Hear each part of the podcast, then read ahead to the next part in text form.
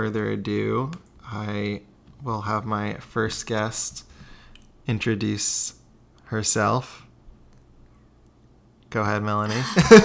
Hello. My name is Melanie Brook. Thanks so much for being here. So, for those of you who don't know, Melanie is my partner slash fiance, even though we don't like using that word. um, Sometimes I like using it. do you? I don't know. Usually not, but in certain situations, it's satisfying. Yeah, I feel like I have to change that word depending on who I'm talking to.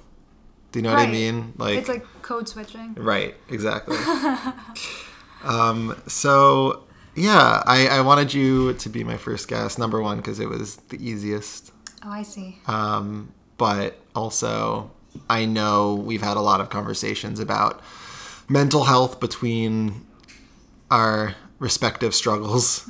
So, uh, yeah, I, I would love to start off just by uh, hearing a little bit about when you uh, first started thinking about the concept of mental health or maybe just your own mental health in general because I, I feel like there's a point where we don't really we we kind of realize that like it's a thing in our lives right? Like we go we kind of live through childhood and yeah we have emotions and everything but we don't actually think of that as mental health. We just kind of like experience sadness and happiness and and so on. Right. Yeah. Um, I think the first time I became aware of it in other people, I mean, I would come to the city a lot and see quote unquote like crazy people on the street, but never thought anything more than just like, oh, I guess there's crazy people in the world and that's not something that I could ever be. Those are like creatures of some sort that I I didn't think further than just like, oh, that's a crazy man. Um, so it was I- like very other for you it was very other, very other. Um, so I think the first time I really thought about it was when I think I was in my early, or maybe I think around twelve, is when my grandma got diagnosed with Alzheimer's. Um, and I remember my mom trying to explain it to us, just being like, she's losing her memory. She's not to be the same grandma that you remember. And I was just very confused, very, very confused. Um, and then I saw the progression through the years of the disease. And it definitely freaked me out, but I still didn't understand what was going on. I definitely saw her changing, and I think it impacted me and made me scared. But I didn't ask many questions. Um, I kind of just, which I did a lot as a kid, which we'll get back to, just pushed it down. Just like, okay, grandma's kooky now, haha. like, was embarrassed to, you know, if she was over, friends came over, I would be like embarrassed and kind of hide the fact that she was mentally ill. Um, and then the first time I noticed it in me was, oof, this memory feels like present. But my first like panic attack was senior year of high school. I was on the bleachers during a chorus concert and I suddenly couldn't breathe. I thought I was going to pass out. I've never had any health issues and then I walked off the stage which feels like the end of the world in your like once a year chorus concert. Um, went backstage. The aide backstage was like, "Are you okay? Here's a bucket to throw up in." And then a few minutes passed, and I realized I wasn't sick physically, and that freaked me the fuck out. And I didn't know what was wrong. And my parents and everyone were there, and they're like, "Where did she go?" Everyone thought I was sick. I remember saying like, my stomach hurt. I thought I was to throw up. I'm not sure if I even knew what people didn't talk about mental health or panic attacks or or anxiety. We're not that old, but it feels like during high school, like did people talk at all about that? in New Jersey. I mean, it's hard for me to remember exactly when conversations started happening, but that's interesting. Like, did you feel nervous? Like, do you remember feeling nervous before that happened? No, I think I felt a normal amount of nerves that you feel when you're singing in front of people. Um, But you had sung in front of people before that. millions of times. what do you think it was about that specific experience? I think. Or was it anything? Doesn't have to be. I don't think it was about that specific experience. I think it was the stress building up over the year of auditioning for musical theater programs and being rejected from all of them. Hmm. basi- I auditioned for like 16 schools and got rejected from all of them except for the one school that I ended up going to, Wagner College. Thanks, guys. Um, So, oh, so this was in college? no, this was senior year of high school. Oh, senior year. Okay. So I was getting back the rejection letters. I think I just it all like overwhelmed me in the moment and I don't know. I still don't really know. It wasn't I don't think it was I think I was just a little nervous and the feeling of not being able to escape is also something that has been recurring and that's definitely a thing when you're standing on a bleacher in the middle of 50 kids and yeah, so that was my first panic attack. Fun times. That's. I don't think we've ever talked about that before. Maybe you've mentioned it, but I don't think we've actually like. I don't think I like told the full story. Right. Yeah. but that that makes a lot of sense to me. Like the fact that at least I don't know when you went back and you know thought about it. Maybe it was right now. all the reasons why you had a panic attack, but no, I discovered that in therapy like years oh, later. Oh, okay. Yeah. Um, but I think that's a really important point is that like panic attacks when they happen and I don't want to generalize because everyone experiences it differently but it's not it's usually like an accumulation of something there's usually a lot of underlying things or other things just going on in your life that gets you to that point it's not just all of a sudden Definitely. And I'm sure it was not just that year of rejection. I'm sure it was my whole life leading Right. up to that moment, you know? what did you do after uh, after that happened? Did you just forget about it? Was it what happened? That just started my like perpetual state of fear, which sounds a little more intense than it was, but it was kind of just always in the back of my mind now that that was a possibility.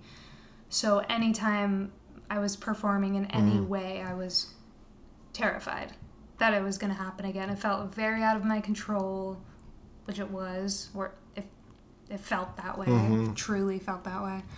Um, so I started getting like very superstitious about stuff and having to do uh, rituals before performing, or else I would think it would happen again. It kind of just like planted the seed for fear.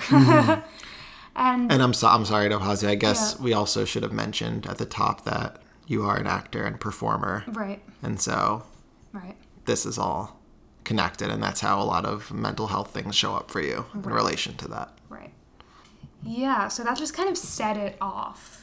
I wish in that moment I could have, I mean, I was 17 and did not know better, but if I, I wonder if I could have recognized it and if other people were talking about it and been like, oh, this sounds like that, and maybe I can go talk to someone and figure it out, I probably would have been, you know, better off. but, yeah. Yeah, that was the beginning of the journey. So you started having panic attacks.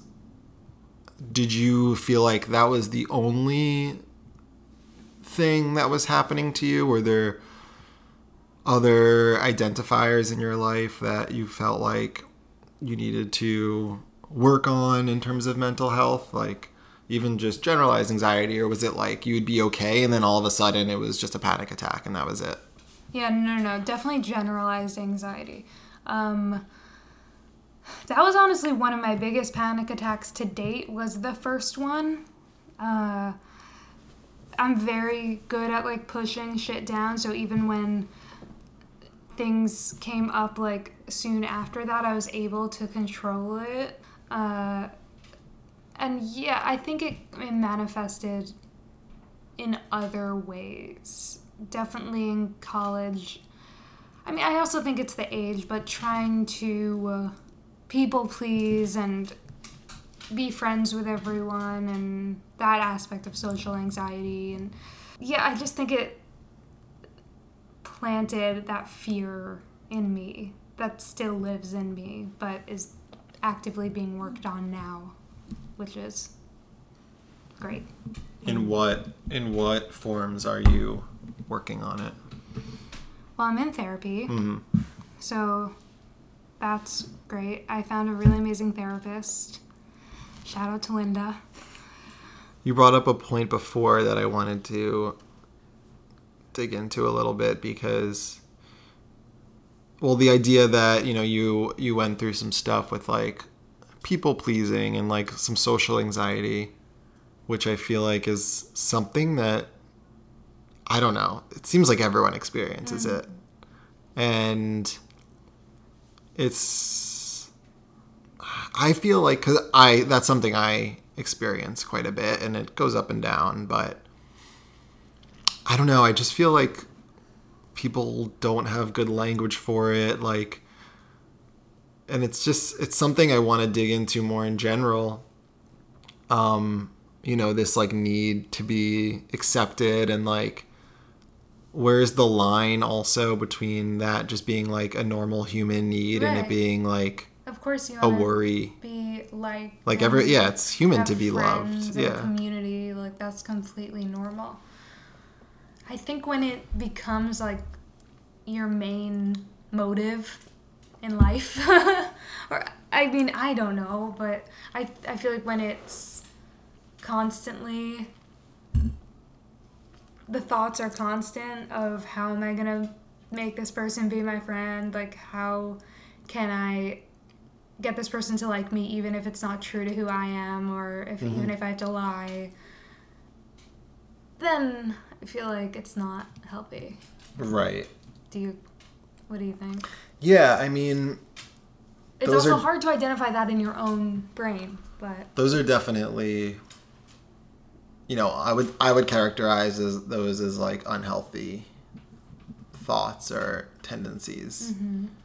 Um and not and I also want to say like unhealthy check yourself. we might have some disruptions. Sergey wants to be on the podcast. um, I also want to clarify, like, un like unhealthy to meaning conducive to well being. right. I don't mean bad or negative or anything. I just mean something that's not conducive to well being. So I just want to define that. So, but yeah, I, I mean, it's it's really hard. It's like, at what point, at what point do you qualify that as like a mental health problem, social anxiety? Mm. I mean, I think if you're even calling it social anxiety, you're probably it, it's probably an issue for you. Right. Like if you're identifying that in yourself. Uh, but yeah, like I mean, you do see some people that just seem so free around others. Like it's like It's so it's not. so complex though because I do feel that way. And I did feel that way. I've always been like being social has not ever felt hard to me and I didn't feel like making friends was hard to me and I think it, it can be both. I think that I can be social and also have social anxiety. Um, I feel like you're the same way Yeah. right? Yeah. Like, or, or do you just do a good job of fooling everyone? No, I I agree. I'm the same way, and I think it makes you beg the question. Like it makes one beg the question. Okay, if like sometimes I'm like this and sometimes I'm like this, are what when are the, like this is something I would talk about in therapy is like during what situations do I have social anxiety? Hmm. Like, are, is there a common thread Right. Um, with the types of people, or like That's something, that else that's I going on in my life? Yeah, as I was getting older, like looking outside of cheers, of yourself and being like, oh well, maybe around this group of friends is always when I have social anxiety. Maybe I should be spending less time with those people and more time with the people where I feel like I could just be myself and not give a shit. Right. I've honestly like never noticed social anxiety with you though. I really think I don't have it anymore. You used to have it a lot more. I, in college, I did. I think I was very much figuring out who I was, so I was kind of trying on a lot of things, and right. and the things that didn't work made me feel weird. but I, I haven't felt that way in a long time, which is nice. That's great. Yeah. Do you think that it's just because you know yourself more now? You are with the people, you're friends with the people that you, I don't know. Yeah. Yeah, I do. I I still don't feel like and maybe this is a good thing that I know like 100% who I am. Like I feel like I- I'm always kind of confused slash discovering different little parts of me which has been an ongoing crisis slash growth in my life since I can remember. I think it's kind of nice to acknowledge that because I feel like a lot of people, especially in what I do, are like, like fuck you, like I know who I am, that's all that matters, and blah blah blah. But I think you can still be like a really strong, cool person, and also admit that like I don't know, I think I know, like I think I know, but I'm still like figuring it out, you know. Yeah. I'm, like probably always will be. It's all good. I mean, I, yeah, I think that it's weird, like, to look at people much older and think, like, are they still, like, 60, 60 years old? Like, are they still figuring out who they are? Right. Like, but I think that the key for that is, like, yeah, you might change. You might still, like, constantly be changing and you might have different feelings or different interests throughout the course of your life, but like accepting who you are in Every- any every day, every day, yeah. basically. Like I do, I feel like I'm different, like a different person every day, in, Yeah. in some well, sense. you like act. You, I feel like actively are. It's more noticeable on you to like other people. I don't know if on me it's as, like I feel like it's subtle things, but I feel like with you, not to speak for you, but like you kind of wear that on your sleeve, and I think it's a really nice quality. It's something that I really like admire. what you mean that I'm like that I'm like figuring out who I am or changing or what? Yeah, and you're not afraid to like figure it out, try shit, and just like do it and not really. I mean, I'm sure you do care, and I'm sure you care what other people think, but like it doesn't seem to stop you. Yeah. I think that's true. Yeah, for me it is a journey. Like it is constant. I'm I'm I, I do feel like I'm constantly trying to I don't know what the it's hard to think of the right word. I'm like I feel like I'm playing a little bit. Like That's it feels like play for me.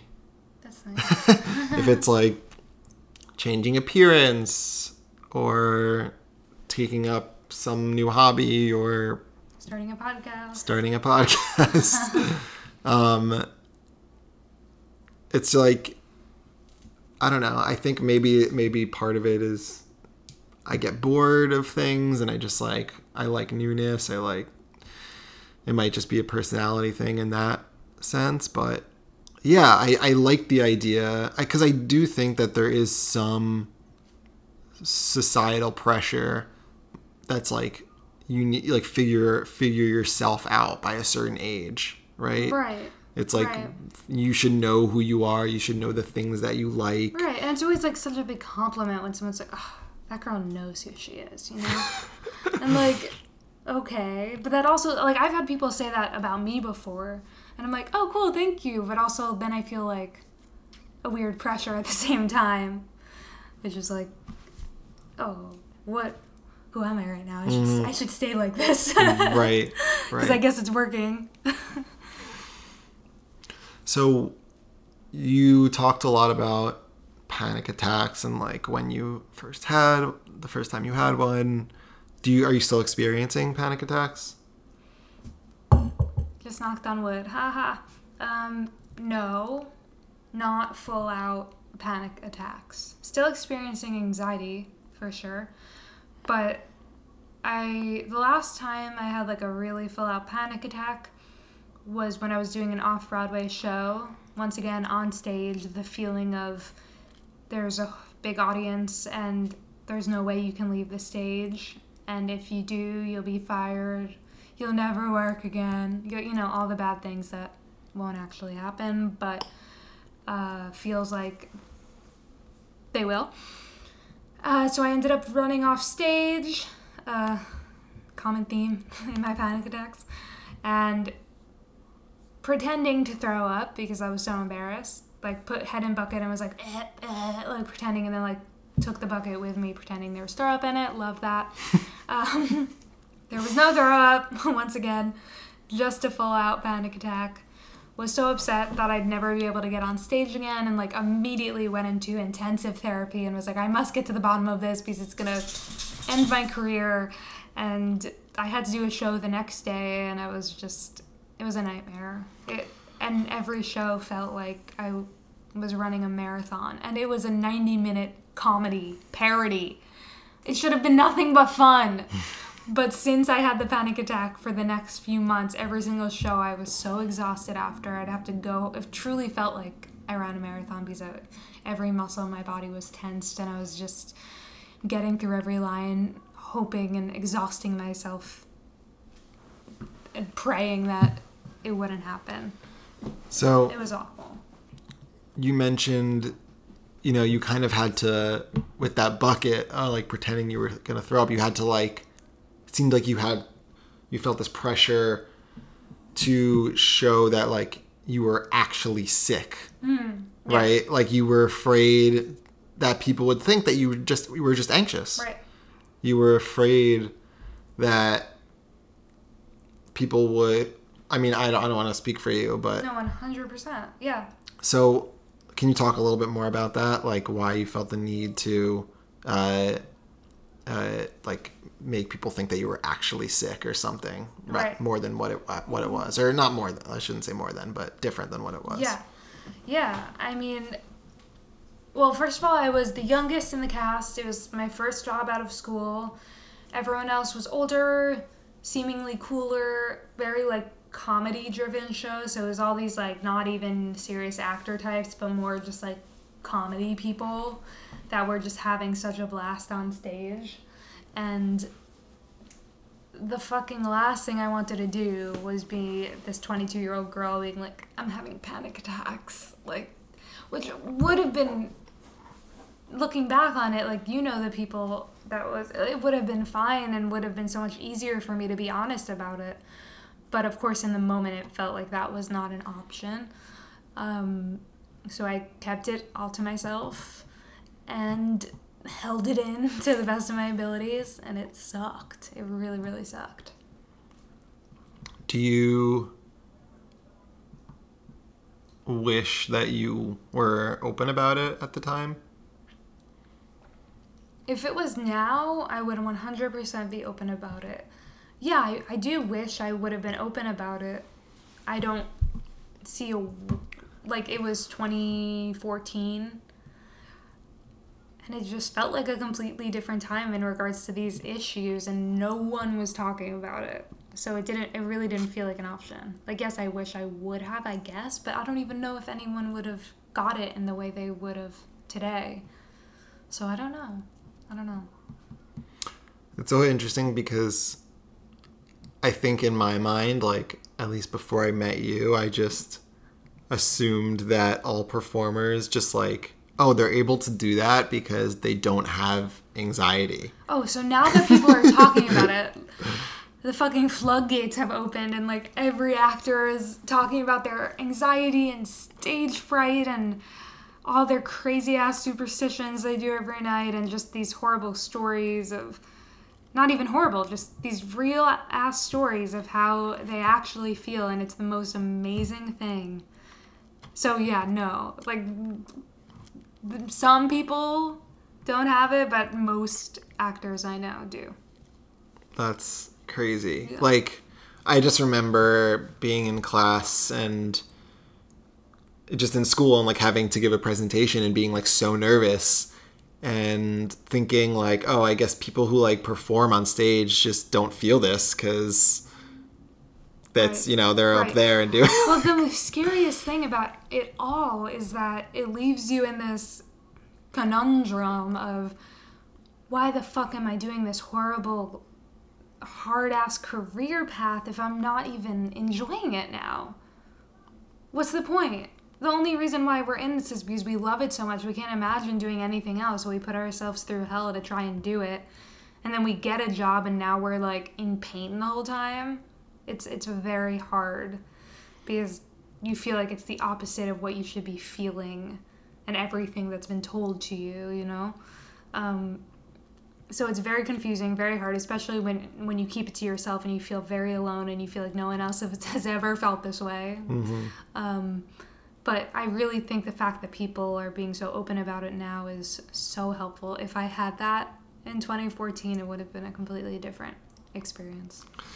Well, that's exactly, you know, why I wanted to do something like this is just to give people a voice uh, for other people to hear that they're going through, others are going through similar things. Right. Like, how much has it helped you to hear that other actors and performers are experiencing the same thing that you are.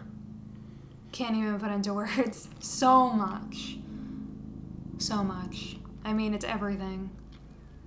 I was close to quitting. I mean, I wouldn't even, I wasn't that close, but I was, I was just really struggling with like, what's the point? If this is how I'm going to feel every time I perform, I can go sit at a desk and have my heart rate be normal mm-hmm. and not kill myself by age 30 from like putting myself through hell. It felt like I was just on a very like my body just felt like I was beating it up every mm. night and it was not healthy. Um, so yeah, no, anytime I see on any sort of description on a podcast like talks about anxiety or whatever, like I will fucking listen to it. Just even now, I'm like, now people are much more open with it on social media. Um, Eva Noblezada, who starred in Miss Saigon and Hadestown, is very open about it. Will Instagram story in the middle of a show having a panic attack with red rashes on her chest. I fucking love it. Mm-hmm. I think it's amazing. Um, who did Caitlin Kinnunen, who's like Tony nominated for the prom, just did a podcast talking about how every night before the show she had massive anxiety. My friend was a two friggin' time Tony Award winner. After he won his Tony, he started having panic attacks because the pressure of that, it's just, it never ends. So it's like you don't get to a certain point and it goes away.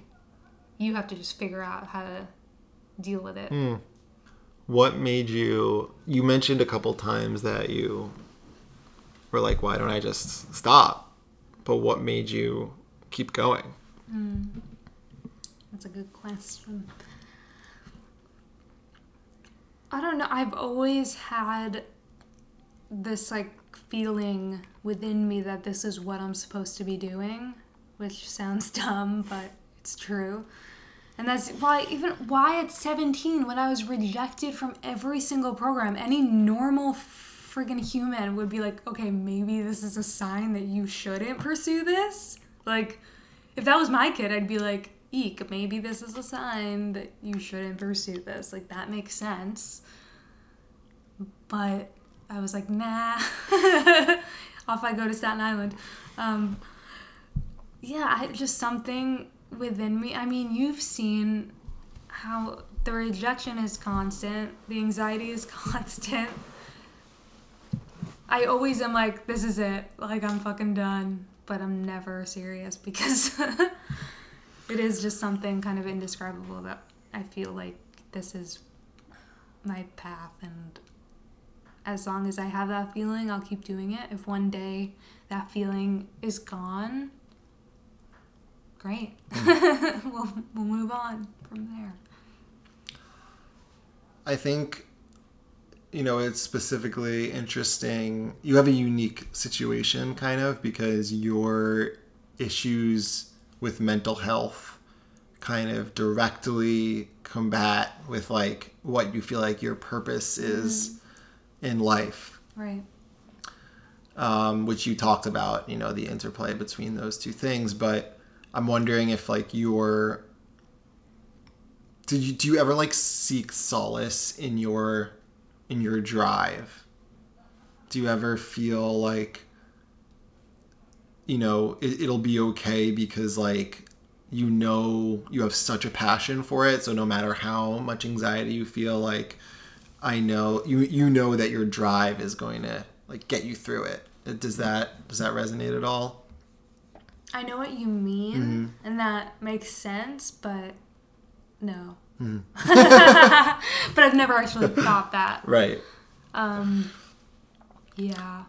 And I do want to mention that in regards to it, like panic attacks on stage, it's gotten so much better through working on it in therapy and mm-hmm.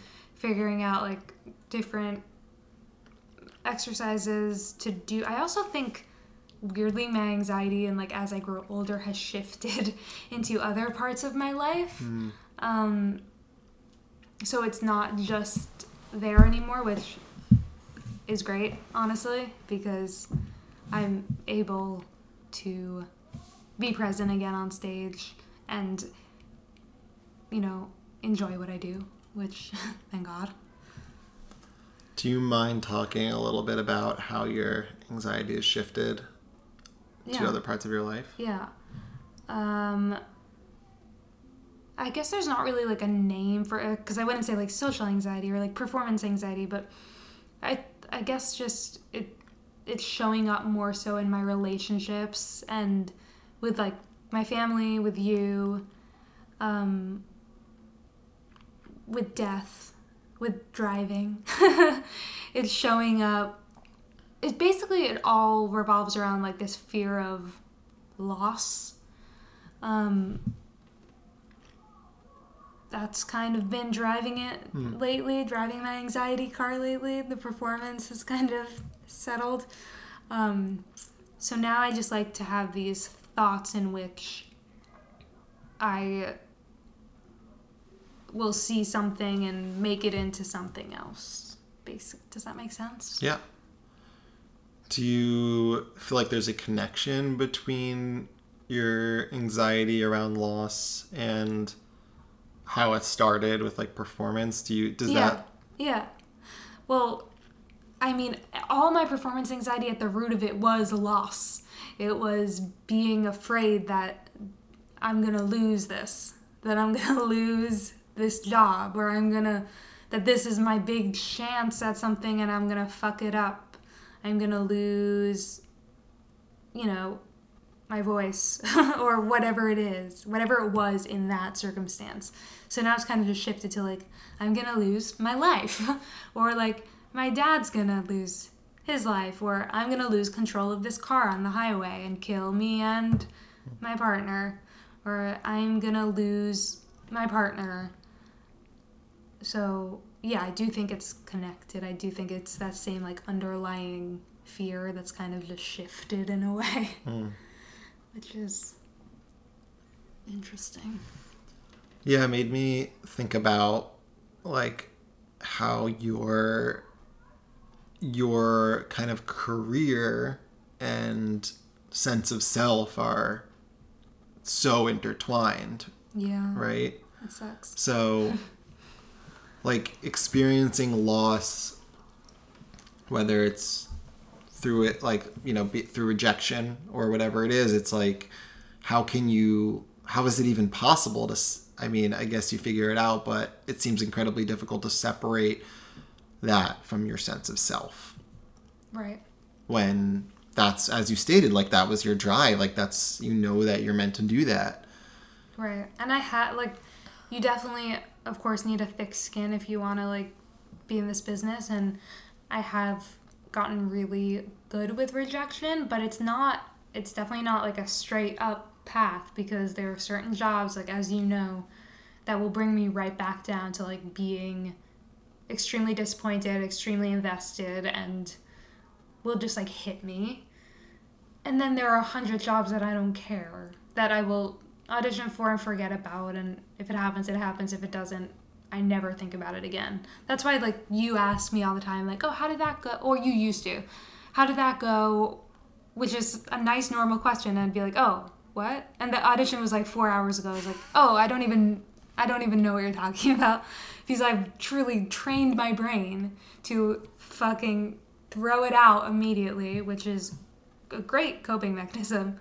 But there are certain jobs that if I if it's something I feel extra connected to or whatever it may be that I will still tie my sense of worth to and it sucks. But most of the time it's okay. do you have certain coping mechanisms or strategies to deal with any of your mental health issues or anxiety Yeah. Meditation, which I need to get back on the train. Uh, that, when I was having panic attacks on stage, is what I started doing. I went to this intensive and it completely, I don't want to say cured, but it changed everything um, and helped me so much. And it is confusing to me why I can't commit to it now when I know for a fact it helps me so much. Uh, yeah, so that. Um, I think also just going to a therapist, even when I feel like I don't need it or want to, just forcing myself to go and keep it consistent. Um, I think I've just become a lot better at talking about my feelings and talking about things that I, might not make sense to you, but just like that I have to say. Um, because as I mentioned before, I'm very automatic at shoving stuff down. So I think just as much as the more I don't do that, the better I feel. what do you think it is about meditation that helps you I have constant, constant, constant. I and I think everyone has this, but maybe not as much as I do. Just like my brain is on thoughts, thousands. words what? words Words happening all at once. so it's just, I mean, a lot of the time when I meditate, it it's not like I can turn my brain off. Like that's such a crazy thing to aspire to. I think that's a lot, a big reason why people think they can't meditate. But it's not about that. It's just about sitting there no matter how uncomfortable it is and forcing yourself to sit there. And then eventually, once you're doing it for weeks or months, then it gets to a more peaceful place. But I think just forcing myself to be present with those thoughts calms them down because my automatic mechanism is to not hear the thoughts is to distract myself to immediately go on my phone or talk to someone or if i'm in a if i'm alone i'll facetime my sister or text a group chat just forcing myself to actually be with the thoughts is i think what gets them to go away Hmm. do you feel that way about meditation i think you're better at it than i am I mean, who knows? I I love meditation. I for me it feels like meditation has a really lasting effect and when I meditate it like reminds me to have that state of mind for the mm. rest of my day. So Right. that's why meditation is so helpful for helpful for me is because every time I meditate, it's like a reminder. Right. So I remember that when I have these intrusive or anxious thoughts, I just meditated in the morning. I just, you know, intentionally meditated in the morning. So when a new thought comes in later in the day that is scary or anxious or depressing, I I feel more equipped Right. um, to to deal with it, Yeah. to not react to it. Uh, but I think that's really interesting. Like for you, it's like the meditating itself is when you deal with all the thoughts. So it's interesting how, pe- how different people use that as a tool because I think you know obviously meditation has become so popular now and Right. for good reason. yeah. Um, but uh, I, I feel like yeah, people don't really talk about like how they use it and why they use it and like the specific mechanism that's happening. Right. That's true. Um, and I think it's uh, specifically for mental health. It's it's such a powerful, powerful tool because it's so easy to distract ourselves. I mean, not saying anything new here, but it's just like it's it's ridiculous how easy it is to distract. Like whenever we don't want to think about something, like any show we want, social media, whatever it is. Like, and again, I'm not saying anything groundbreaking, but no. it is it is worth uh, it's it bears repeating because that is you know such a big part of mental health and is dealing with thoughts right and you're not dealing with them if you're distracting yourself right. they're they're not going anywhere Mhm. I mean, yeah. Why people turn to, you know, social media or alcohol or drugs or whatever it is just to like not deal with what's going on. and distraction is in, is important you know i don't want to say it's not important but Yeah.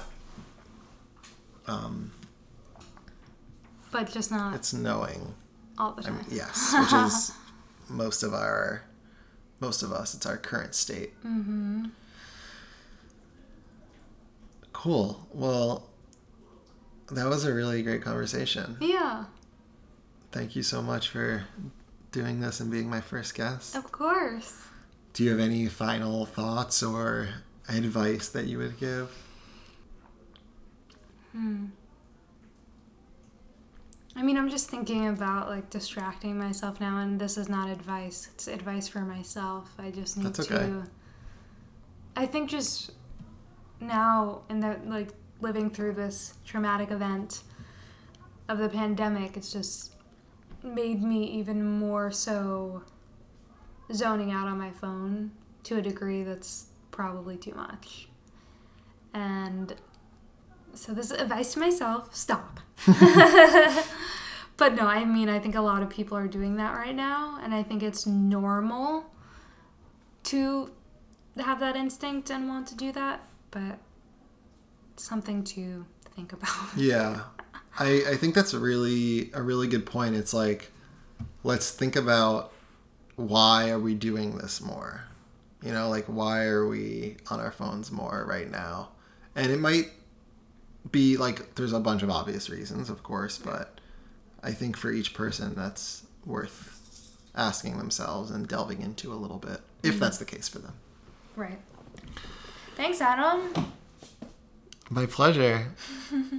um, well, I hope you all enjoyed the first episode of Destigmatized.